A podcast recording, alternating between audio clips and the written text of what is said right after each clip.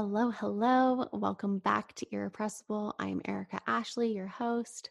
For anyone who's new around here, welcome, welcome. I am excited to introduce you to Erin Miller Brennan this week. Erin is a licensed mental health therapist and she specializes in art therapy. Her and I had a really interesting conversation about art therapy and why someone might be drawn to art as opposed to a more traditional type of therapy, such as talk therapy. And it was really fascinating to hear about the different types and forms that art therapy comes in. It's not just painting, it could be dance therapy, it might be rug making, so many different forms that I didn't even realize were options. And it just, it's a really cool reminder that there are so many ways to get to where you want to go.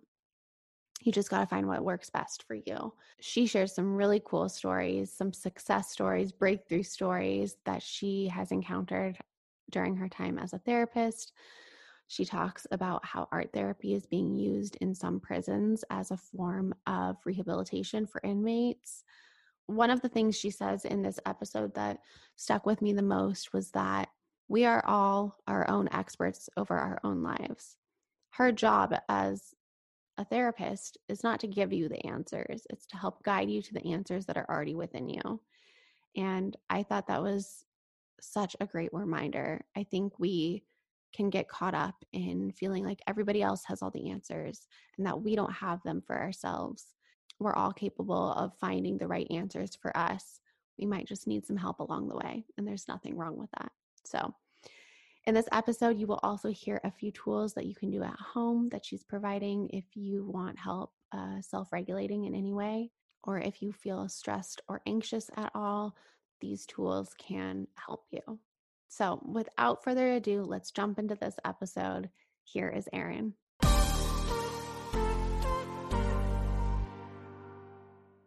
Would you mind giving us kind of like a background onto Erin. Like, what was your childhood like? What was growing up like? How did you get to where you are now?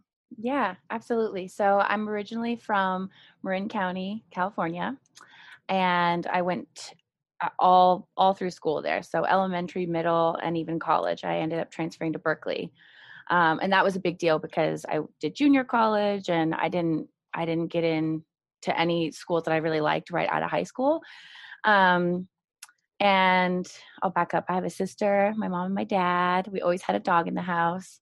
Uh, big outdoor family, lots of camping, lots of hiking, uh, lots of dress up and play. Like my parents always encouraged us to just play.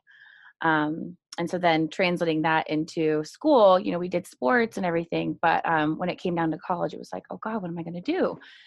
So I've always had an appreciation for art. I've loved art you know, ever since I was little. But I remember specifically, I had, I think it was in kindergarten, the teacher was like, "Oh, you're not very good. You know, like you're you're not an artist." And I remember that like really stung. There are like a couple moments and you know, just growing up in school and a teacher says something and it really does stick. I can't so, sorry. I know. I can't believe somebody would say that to you as a child. A 5-year-old. I know. It's sad. I know. And um but yeah, so school my career developed a lot from what I got in school and also socially. Like I always had a school counselor. I was always really anxious. Um, my parents had to go to school with me like all of kindergarten basically until the kindergarten teacher was like, "You must go. Like Erin needs to be alone." so I was always kind of like just shy and nervous, and um, yeah, just really found a lot of comfort in the support people at school. And so then fast forward, I get to transfer to Berkeley. I'm just like, oh my gosh, it's my dream school. Now what? And I chose a focus of art history because, again, I was like, well, I'm not, I can't do fine arts or anything because I'm not, quote, good at art. Um, I took a painting class for fun just because I wanted to, and I learned a lot. And I, I developed a lot of confidence around art modalities in that space.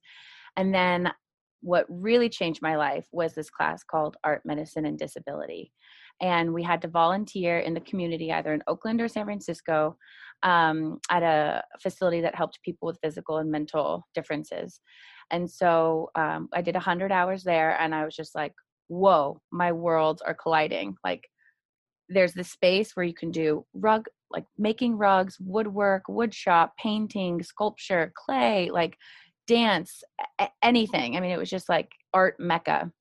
And they had a gallery. It's called Creative Growth. And I'm sure some people have heard of it. It's in Oakland. Um, and then there's one in San Francisco called Creativity Explored. And they have a gallery where you can, they invite outside people to come in and buy the art of the artist. So it's it's a really cool model. And that's where I learned about art therapy. And I was like, I want to do that. That's definitely what I want to do. Um, because I, you know, having counselors in my life and therapists, it was just like that would be a really cool job, but how do I get there? Like, I like psychology, but I don't want to do science and I don't want to dissect mice. And I just, it was really hard to just figure out how to work with people. And so this place really opened up a lot of doors for me um, in terms of what I could do and what else is out there besides your just standard um, like face-to-face psychotherapy doing the psychology route. Um, so I met my boyfriend in college at the time, and he was moving to Australia, and I was just like, "This is a bummer. I really like him, and he's moving across the world." So um, I was ha- I happened to Google art therapy programs, and the school that he was going to in Australia popped up as one of the best art therapy. Uh, it was a master's of mental health art therapy through the School of Medicine. So I was like, oh, that's a legit program. Um, so we moved to Australia. I pursued that master's, um, graduated with a master's in, of mental health and art therapy from the University of Queensland. Uh, we lived in Brisbane for four years and then moved back to California in 2014. We were there ever since um, this past October when we moved to Utah. So it's kind of like my fast forward life transition of like who I am, what kind of kid I was, and then how I ended up finding my career path through a very like yeah I, I, wasn't a scholastic kid school was just always really hard for me and i ended up with my dream job so it's possible I'm so curious to know what made you decide after growing up thinking that you were terrible at art and having like trauma from that really yeah. to then pursuing art in college and like fine art and looking at things like that. Um, yeah. I think it was the the age that I was at, you know, like young 20s and it was just like you know, like going on the patio, like having a cigarette, having a coffee, like getting really into my, my artsy mode and like developing my confidence that way. And I was like, I want to be a painter. And, you mm-hmm. know, I was always told that I was bad at art, so I'm going to try abstract art. And we, it was an oil painting class. And it was just like, yeah, the studio, the paint on the walls, like always wearing an apron, having paint on your face. It was just something I, that I knew was built into my character, but I hadn't had access to. And I really just wanted to explore it more. I love that it didn't deter you. That like even though they said those things. Yeah, it took a long time. And my one of my best friends growing up was a phenomenal artist. And so I think that having that around and seeing that talent nearby was always like a like a subtle inspiration of like I really want to try that. I want to do it. So mm-hmm. um yeah, it was just something that I didn't want to give up even though it took me a long time to quote recover from just i don't know that insecurity of like oh i can't draw. Oh i only draw stick figures you know? And that's what's so interesting about art therapy is because like the best client is going to be the person that's like i'm not i'm not a good artist. And you're like well that's that's the trick because you don't have to be a good artist. It's about the process not the product. It's not about what it looks like.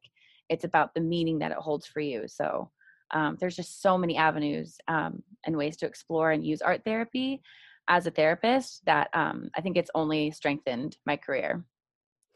Can you explain maybe why somebody would want to approach going to therapy in the art sense versus like a traditional therapy mm-hmm. route? Yeah. So, um, in my experience and in the client with, with, the clients I've worked with, a lot are were school based. So a lot were adolescents, um, also like five to eighteen, and then um, I was in this women's art therapy group um, that supported moms who had addictions. And it's so hard to put words to your experience um, that a lot of times therapy can feel um, really invasive and just like mm-hmm. too much. Like the questions are too much. And a lot of times people are still processing what they're going through and what they're feeling and why they did the things they did or what their shame is or what their trauma is. And, um, you know, their insecurities and so art allows more space um, so it's an invitation that the the therapist can provide to the client in the day and just be like you know i'm i'm thinking about um having you use these these paints or these crayons or these pastels. It's your choice. And so always giving the client a choice to dabble in art um and and if they decline then you know you don't force it upon them. But um there's a whole spectrum of like using certain materials with certain diagnoses. So like uh, structured people that have a lot of structure and are very rigid like they need they often go for pencil or colored pencil. Um, if you want to like move them towards like with ocd like being just more open to playing with being messy and getting like hands dirty for example you can move them towards paint and then watercolors at like the very end of the spectrum. So it goes from pencil to watercolor and everything in between. Um, but really you can use it with any client um, any age. Um, sometimes when when people are finding you online like on psychology today or looking at therapist profiles um, they they do go for people who maybe have similar interests like oh she does art she has she does dance there's movement like i i want to dabble in those things whereas that could also deter clients too like i don't want someone to make me paint or someone to make me do interpretive dance in in the room like that's not for me so i think it depends on the person and their like openness and willingness to try new new ways to express themselves mm-hmm. um, because just verbal expression can be really hard for a lot of people um, and so when you allow that space through art these emotions and feelings and like the things that are underlying can arise and they're like oh my god there's my aha moment like that's exactly what this reminds me of or this is what i was this is what i was thinking about when i was doing this crazy swirl and i was stuck in it for 10 minutes but it felt so good to just like crunch it out with a brown pastel you know and so mm. the color the texture where on the paper they are how how vigorously they're moving um, it's just it's an incredible process to watch and, and witness can you watch somebody create something and, and recognize oh i think this is why they're doing this or is it very individual? I think it's very individual but there's certain you can like read people's frustrations like with the way they're breathing um they're oh i'm going i'm going to go for the black. No i'm going to go for brown. No wait i'm going to go back to black. And so like those mm. those difficult decisions that someone's making so you read a lot in their body language um, their physical cues their their facial expressions the sounds they're making like some people will just straight up start crying um, some people just get frustrated and like throw the stuff down and be like i'm done. You can go as a therapist with the intention of oh this i had this awesome intervention and it's gonna you know take all 50 minutes and it could take the client three minutes. So it's there's a lot of uh, fluidity and just how that hour will go.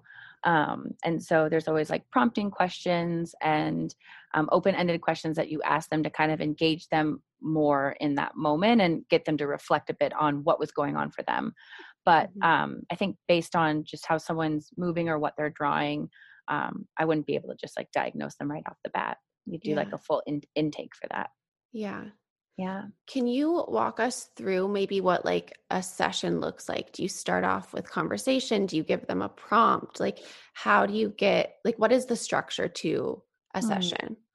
That's a good question. Um because a lot of it is timing, so really like being like starting right at 5 and ending right at 5:50. And so you would what you would what how I work and how I was coached to work through supervisors and and all that um, specifically for art therapy. Um, psychotherapy is a little bit different, that traditional talk therapy, but um, you know, checking in. Did you come with something specific that you wanted to talk about or process today? Um, depending on if the answer is yes or no, you'd move from there.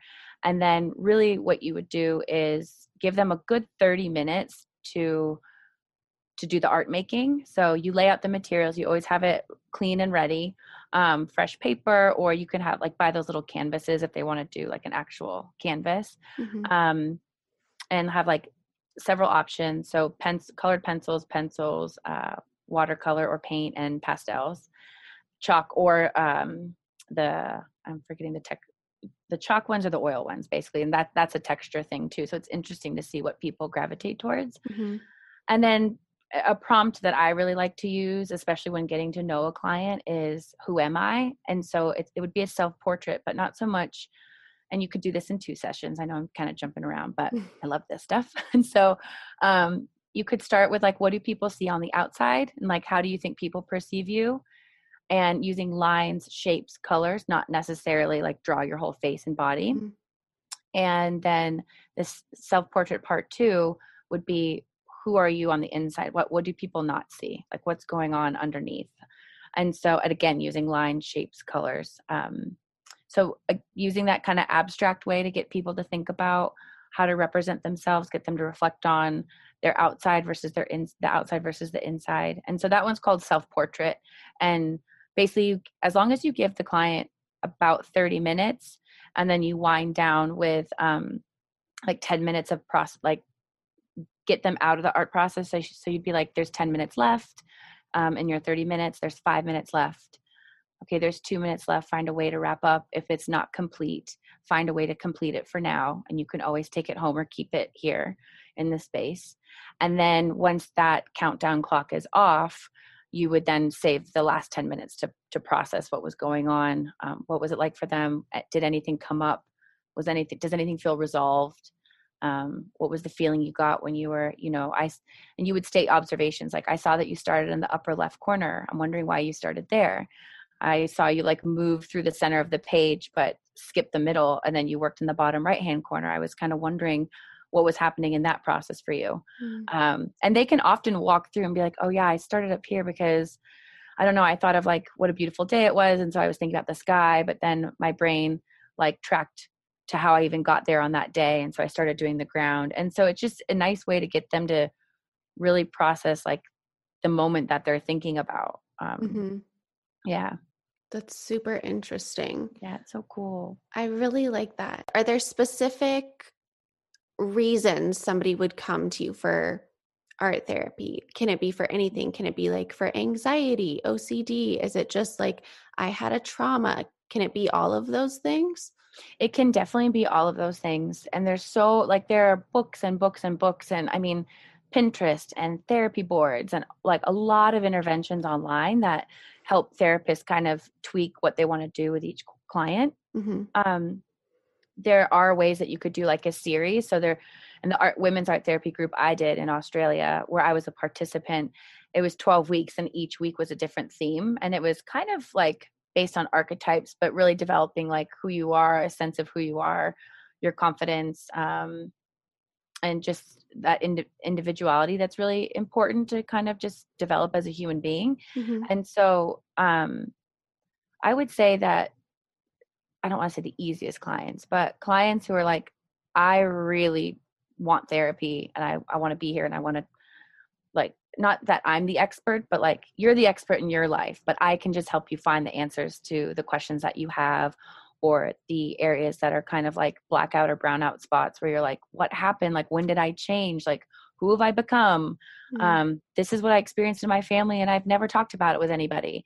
So um, it's it's such a when people are in that vulnerable space, I think any mode and as long as you have that rapport but like any modality uh, there's like dance therapy expressive arts therapy there's drama therapy um, so there's a lot of really cool ways to have allow people to deepen their access to their feelings and emotions and like what's what's under what's underneath it all um, what's under their stress their anxiety their trauma um, it's good for ptsd um, there's a lot of expressive art therapy and art therapy done in prisons um, like incredible, incredible talent and just ways for people to just de- develop their their self, you know, with the, the capital S, like and just find who they are again. So mm-hmm. um, I would, I really do believe any age, any diagnosis, um, you do have to be a trained art therapist to call yourself an art therapist. Mm-hmm. You can always use art therapy as a intervention, um, but therapists with certain licenses cannot say, oh, I'm an art therapist, but they can find their way around it and say, oh, I do art therapy with my clients. So it's a bit tricky. There's like a gray area. Mm-hmm. Can you talk about the art therapy that they're doing in prisons?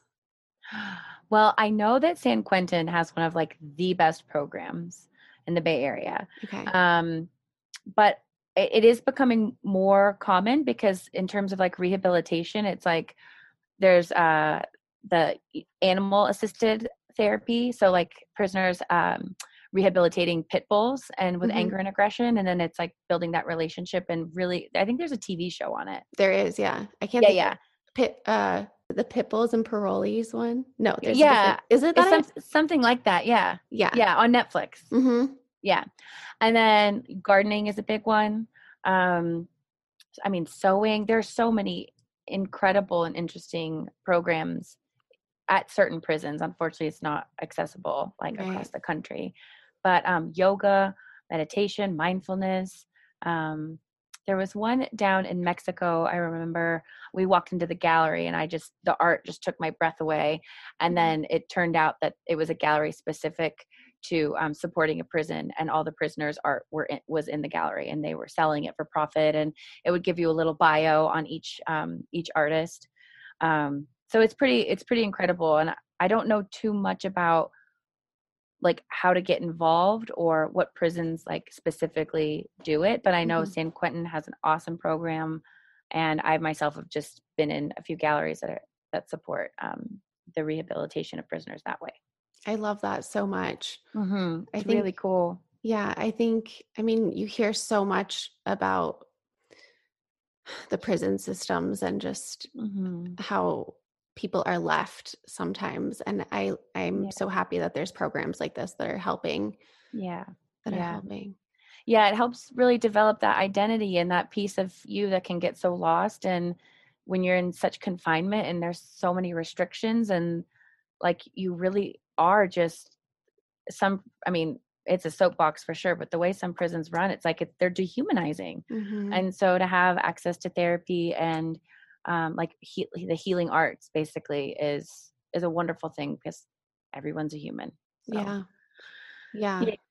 I know this is like not comparable in any sort of way, but I think for all of us, even last year, just being at home so much, Mhm. being in one space, you really start to understand how important other human interaction is and even even art because there was a point last summer where I was like I just every Thursday I set aside an hour to do Mhm. watercolor and it was no Uh-huh. sort of like therapy or anything. Yeah. I guess it was like maybe Well. a, well, you weren't there watching me, but no personal therapy it was personal therapy. So like just from my experience with that alone, I can Yeah. see how important this would be to people who are in prisons. Yeah, absolutely. You're right. I mean, that confinement part is just like you can feel yourself going stir crazy to Mhm. sort of like build a hobby, like develop a talent, develop something that you feel really good about in yourself is is a huge part of what therapy is all about.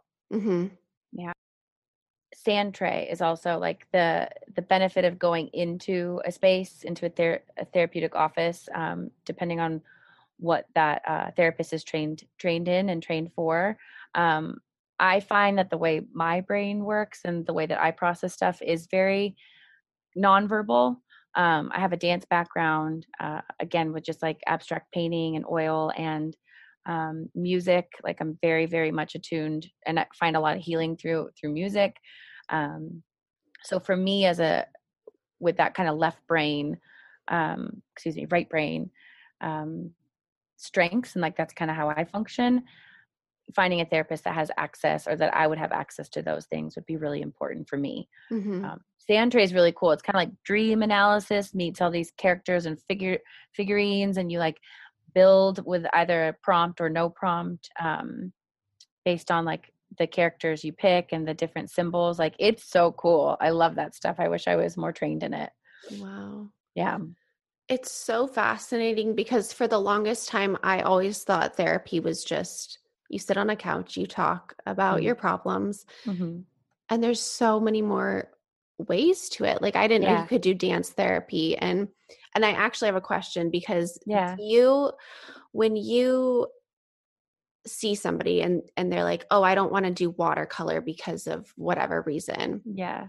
Do you try to get them eventually to use watercolor as a tool because I also have a dance background. Yeah. But when you said they do dance therapy, I was like, that is not the one I want to do.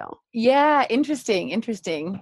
Um, so I think if there's some wiggle room, like maybe session one through six you don't even attempt the watercolor again but you would continue to put it out as an offering Mm-hmm. and you know always have the invitation there like you can try it. Do you want to try it today? Um, how do you feel about trying watercolor? So you can always like guide them towards that. Rigidity if it, if it's really a big no i wouldn't force it. Mm-hmm. um, it might be like a personal goal or a i would say a clinical goal as a therapist but you really do come up with the goals with the client so like Mhm. why why are they in therapy? What are they hoping to get out of it? What are they hoping to you know overcome or develop deeper insight into? And so you know you, you can do that without if they're rigid about watercolor you can you can still access those things. But um yeah i would say it's most important to develop the rapport with the client and if it's like a hard no then i would i would listen to that hard no. Mm-hmm. I just was curious if it's like, okay, she has an aversion to not doing dance therapy. There's an issue going on with that, or it's just like a personality trait. Mm, interesting. Well, I think as a dancer, that's I too feel like I would shy away from dance therapy just because there's so much in your training and your background and your personal experience and in the performance mode. It would be hard to turn that off and and try dance therapy. But at the same time, if there was like a workshop or a group or something, um, it might be you know interesting for you to just continue to explore Mhm. um, and maybe even explore the reasons why not. Um, I could definitely see a, an an artist maybe shying away from art therapy because they already do it so much, or it's already a developed talent that they Mhm. would prefer talk therapy, Mhm. um, like classic psychotherapy. So I just think it's it's important for people to know that there are so many modalities to therapy now, and therapists have a very like eclectic framework. Um, so and there's all different criteria that a therapist can meet or take workshops in, and we all need CEUs, which is continuing education units, to continue our license. So um, you know, I might take a training in a in a music therapy, you know, and then I Mm. can kind of offer those tools later later down the line. Um, so yeah, it just depends, I guess. Yeah, that makes total sense. Yeah. Do you work more with kids, adults? Who? I so I started working with kids and loved it, loved it, loved it. Um, I worked in schools. I worked at a hospital. I worked at an adolescent psychiatric crisis unit. Um, and I really just found my niche with kids in the beginning. And then I almost got, and families. So it's really important when you're working with kids to bring in the parents, Mhm. um, not only ethically speaking, but, um, and, and kids have confidentiality too. I mean, what goes on in session is really between kiddo, but when there's certain ethical boundaries that have been crossed or like safety concerns, that's when you have to, yeah, bring in the parents. Um, so definitely a lot, a lot of experience with kids and families. And then now I work on with a telehealth platform. It's called Ginger. It's awesome. And they, um, we have adult clients anywhere from like 18 to 65, I think is my oldest client. So that's been really, really fun to explore. Um, so I have the full age range right now. My youngest client is four, and that's at a pediatric therapy clinic, Wow. animal assisted pediatric therapy clinic in Salt Lake called Strides. It's also very cool Mm. and then my oldest is 65 and then i have all the ages in between so i think for me i like having the different age ranges because you know maybe when i'm 40 and 50 i'll develop like a niche or like a specific age group or focus but for now i'm st- i'm still trying to figure that out Do you see commonalities between age groups? Yes oh my goodness Really? Yes, yeah. Um, middle schoolers for sure, because you know there's like developmental milestones and all these Mhm. things that like might be coming up at a certain age. So that adolescent phase is very, um, very much developing like their individuality. So you see a lot of kids like rebelling against their parents or their families, or thinking like, you know, I'm the black sheep of my family, and and these are my struggles, and they're all real and they're all relative. Um, but a lot of anxiety and depression, a lot Mm. in that middle school, uh, younger high school, like ninth, 10th grade. Mhm.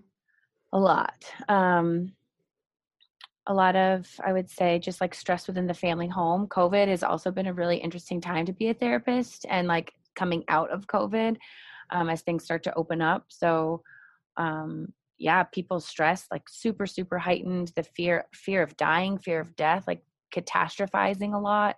Mhm. Um, a lot of like agoraphobia, just not wanting to go out at all and continuing to not want to go out anymore.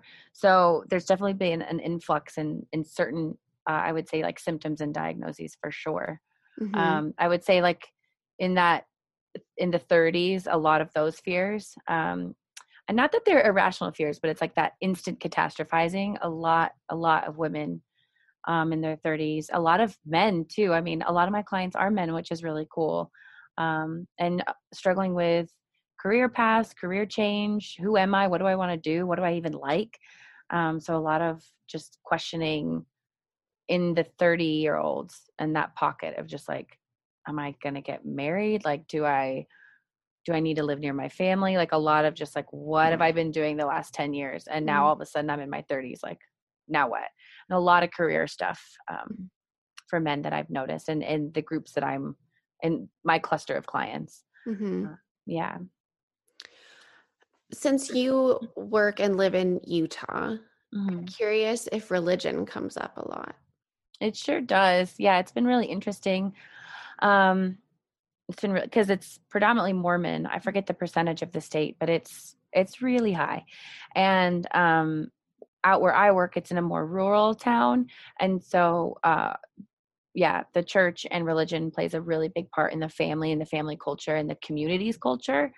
Um, and so to offer a safe place for these, I would say 14, 15, 16, my oldest is 17, um, these teens to come in and talk about like gender identity, talk about like sexual orientation, sexual preference in a place where they've literally never been able to open that door mm-hmm. is, I mean, I just feel so so lucky and privileged to to have that um that moment with them where they can think and think out loud and in a non-judgmental space.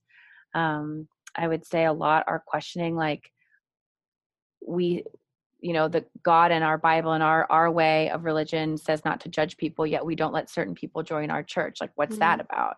And so i think my youngest was 12 and he was having some really incredible insightful uh deep thoughts about like what is this about? Why why are we doing this? Why are we confined to think and live this way? And like that perfectionism and like being clean and being perfect and your body is a temple and there's a lot of really interesting interesting stuff around religion that again that confinement piece like is can be really limiting um, to these kiddos just developing an understanding of who they are and being different from their family members like if they like music but the rest of the family likes going to rodeos you know it's is that is that allowed and is that okay? And if it's not why is it not okay to the family you know? Mm-hmm. um, so that it comes up a lot. It's it's been a big a big thing in moving to utah for sure. Yeah. Yeah. I was curious um because i know i had stephanie larsen on a while ago, and she's oh, the yeah. CEO and founder of Encircle, and they do uh-huh. a lot of work for um, LGBTQ youth in Utah. And she yeah. she uh, had the point of you know like the church is killing our children because of certain messages, and I think now that it's becoming so much more talked about, yeah, um, I think communities like those in Utah can yeah. benefit from from like art therapy and the things yeah. we're doing as well yeah they really can they really can and i think because it's it's uncomfortable to like go against your family's beliefs and like start to question it and also if you leave the mormon church some family like your family won't let you back home they're like you're out you're gone you're dead to me in so many words and so mm-hmm. um it's terrifying for a lot of these kids to even grapple or th- even have the thought of is God real? Like, oh mm-hmm. God, I just thought something really bad. Like, am I a bad Mormon? Am I a bad person? Is my fa- is my mom going to find out I just thought that? You know, so it's so much anxiety around, like crippling anxiety around those things. So I do I do find that the youth are, I think therapy is becoming uh, you know less stigmatized mm-hmm. and like you said talked about much more and there are a lot of safe places for kids to go and the one thing i do want to say about like the mormon family mormon families that i've noticed is like they are very loving like they love their kids mm-hmm. um, but they just have you know there's a way of thinking that i don't know if there's an openness and understanding on like the hindrance that that is causing um, mm-hmm. in these young people's lives and so um, yeah, it's it's tricky because doing family work, it's like you need to be respectful of the family, you're respectful of the kid, but if it is harming their mental health in these ways, like, you know, what what's more important? Mm-hmm. You know, your mm-hmm. your child who's suicidal, or like, can they take a break from church for a little while because it's so anxiety provoking? Mm-hmm. So, yeah, it's tricky. I also wonder if it's generational, right? Because there's that generational gap between a parent and a child and like yeah. the way the world is now and then the way they grew up. When mm-hmm. you work with kids, do you also work with the parents? Like, will they come in for one on one sessions with you or is it separate or does that not happen? Yeah, no, that's a good question. So, I, the way I work, I always have the family involved. And so, when I do the intake, I'll meet with the parents and I'll meet with the kid um, I'll meet with them together and then separate. Mm-hmm. Um, and then thereafter, have individual sessions with the kiddo, you know, build a rapport, develop the relationship, really understand what they think therapy is. Like, do they even want to be in therapy or are they being mm. forced to? Um, and then basically bringing in the parents for, uh, I would say monthly check ins in terms of like, because some parents really, really want to know what's going on in the room. And you're like, I can't, you know, nothing unsafe, nothing bad. Like, they're really just trying to understand the family dynamics or like this certain trauma this mm-hmm. accident really affected them in this way. Um, so you'll always like you can tell them what you've been working on but with the kiddos i always ask for the kiddos permission like what would you like me to share? What would you like me to stay away from? Um, i think a lot of reass- like reassuring parents that you know your kiddos doing great work they're totally participating. Um, I enjoy, you know, enjoy their company in the space. They're really reflective and they use the hour well. Like I always try to give them feedback that like therapy is a good thing and it's working. Um, oftentimes you'll see kids regress and then do, you know, get better.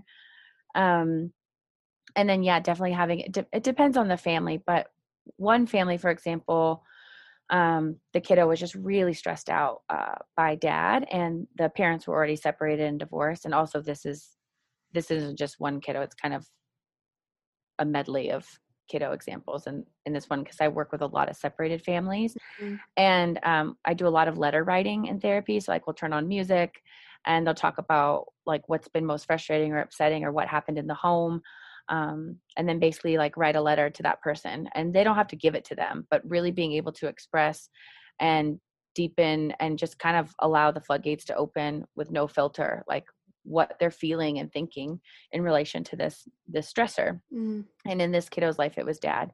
And she actually ended up reading we invited the parents in to the session and she ended up reading the letter to dad mm. in in front of um, mom as well. And it was just it was so powerful and she was so strong. She's 13 and she's like 13 going on you know 26 just so mature and so wise and just really wanted to be seen for like who she is now and not like the eight year old like she's not into ponies anymore like mm. she's not girly like she feels more of a like a tomboy like she's questioning like sexuality stuff and so really wanting to be seen for who she is rather than like constantly compared to who she was. So it was it was really in, it was inspiring and it was i thought she was um she felt really empowered and then we've met a few times thereafter and she's like i don't feel anxious anymore. Like it's gone and so what's awesome is like the goal of therapy is like, sure, it'd be nice to have a therapist forever, but you also don't want to be in therapy forever.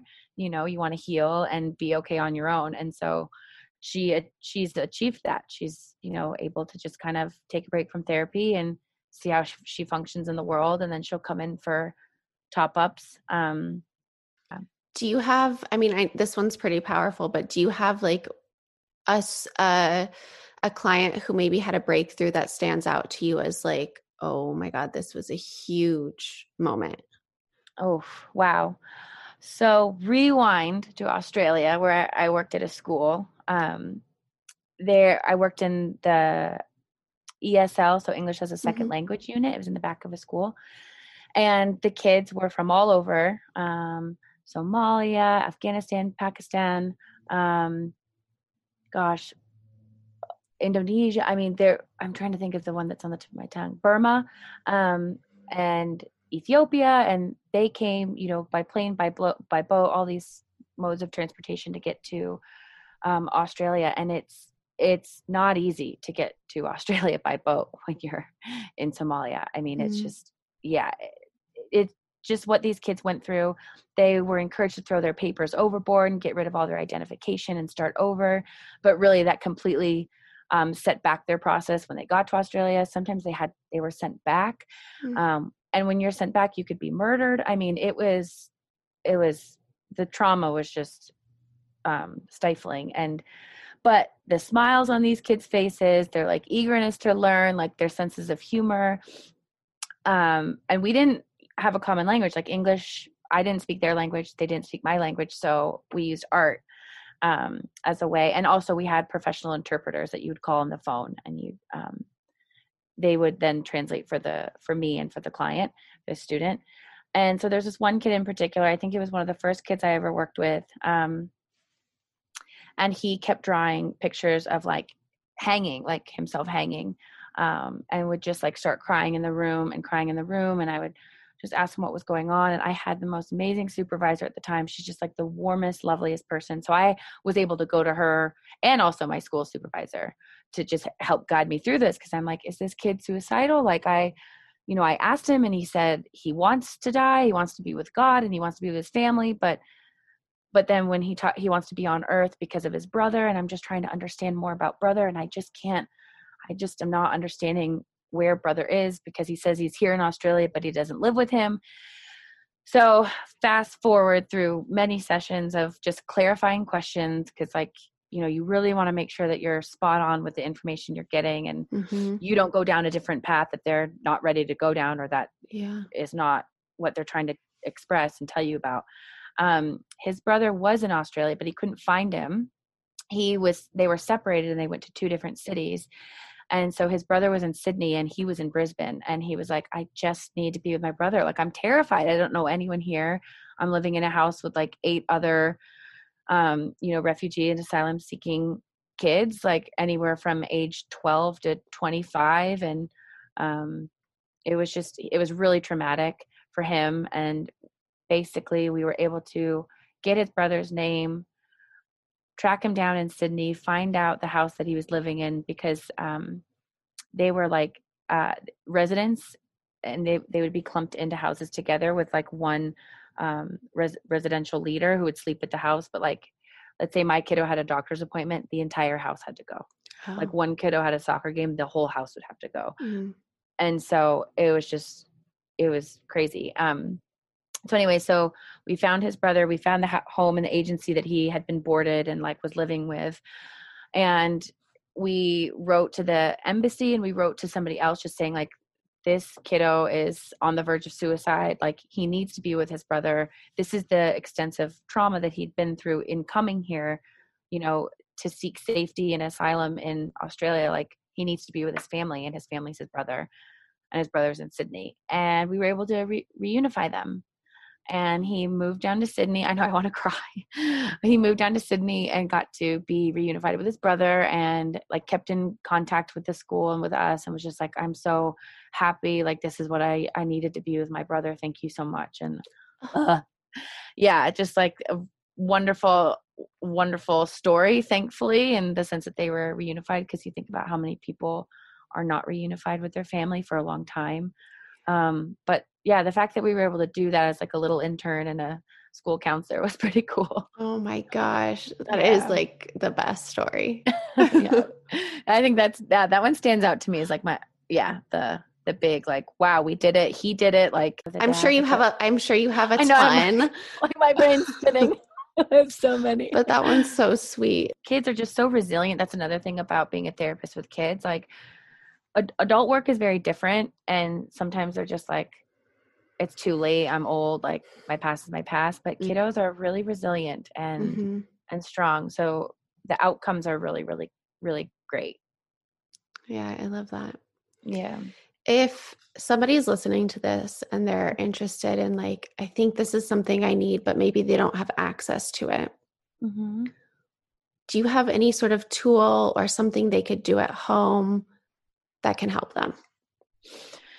That's a great question. Um, I think for me, as a recommendation, like, you know, therapy can be expensive. Not everyone has EAP, mm-hmm. not everyone has like behavioral health benefits, although it's becoming more, you know, popular in the workplace, thank goodness. Mm-hmm. Um, if if you could just take 20 minutes out of your day to sit outside, go on a walk, and breathe, and actually mindfully breathe. And I mean, therapists get the biggest eye roll when it comes down to breathing, but it's literally your internal, your system is built to use breathing as a regulatory tool.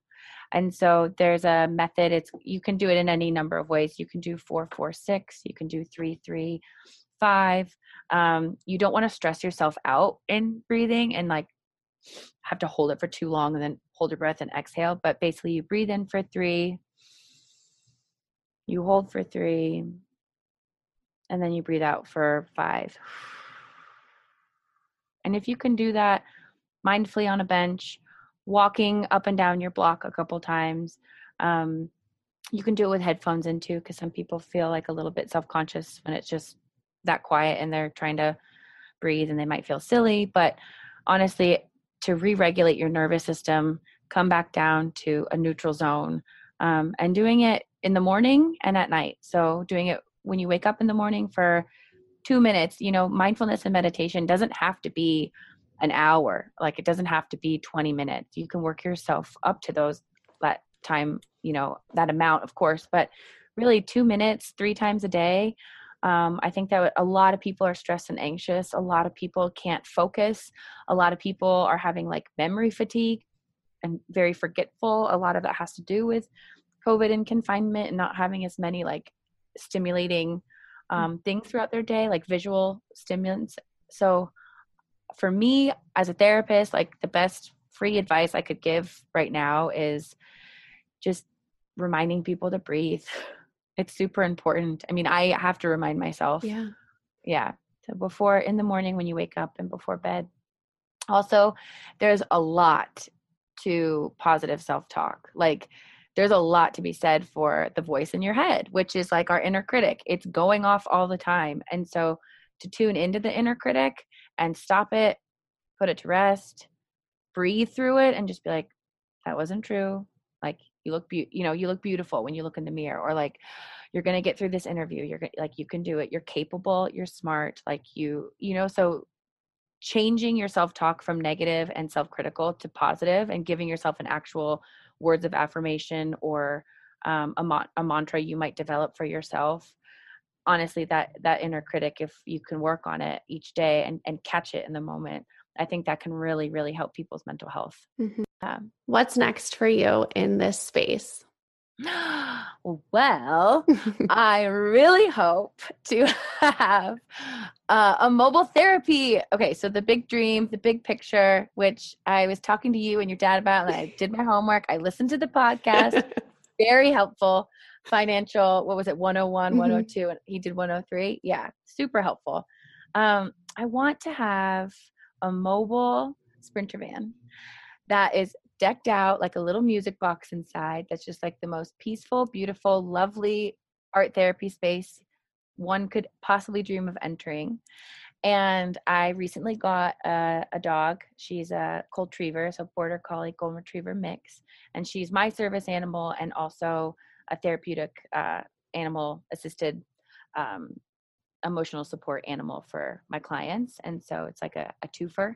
And so my dream would be to like meet clients at the park or at their home um, just anywhere because it would be a mobile therapy office. Um, of course depending on what states i'm licensed in you know i could do it in california and utah.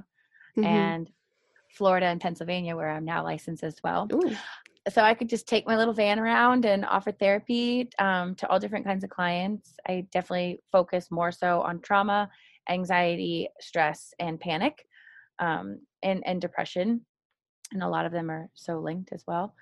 Um, and then bring Bromley, my little dog, and drive around and go help people. I love this idea so much. I really, really hope it comes true. It just makes it. me so happy to think that you can, like, you know, because not everybody has the means to travel if they live maybe outside of city limits or, yeah. you know, everybody's situation can be so different. Hmm. And mm. sometimes those people need the help the most. Yeah. And so I think things like this are yeah they just make my heart happy when I hear that like Oh, you want to do this. Yeah. Well, I I really hope I hope it happens. I think you're right. Like having accessibility, like going to people who might be injured or are too remote that or don't have access to a car, like you said, transportation. And um, yeah, I think there's definitely something to it. There was an agency I worked at in San Francisco, um, a nonprofit, and they were like a mobile therapy um, model in the sense that like we got reimbursed for our miles, but we would drive to the school or we would drive to the client's home or we'd meet them in the in their neighborhood. Um, we did have offices as well, but it was a the therapist goes to you, the therapist goes to the client, Mhm. and there's there's a lot a lot to that, a lot of value in that. I Mhm. think. hmm It makes me I know you said your oldest client is 65, but Mhm. to me this seems like there's so many elderly people who could benefit from this. Yep.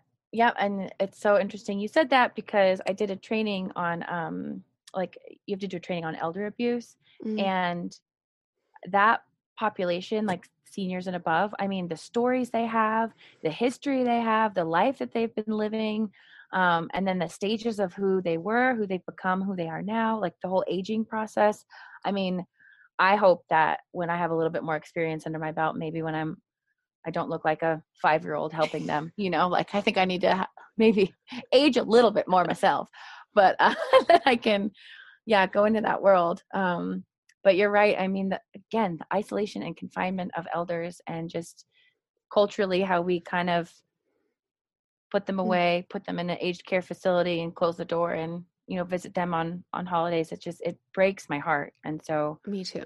i would really love to help that population Yeah. at some point I saw- and this could be a way to do it Yeah, yeah. Mhm. I saw at one point during COVID that there was a nursing home somewhere, and I and this wasn't therapy, but it kind of just makes me think of this.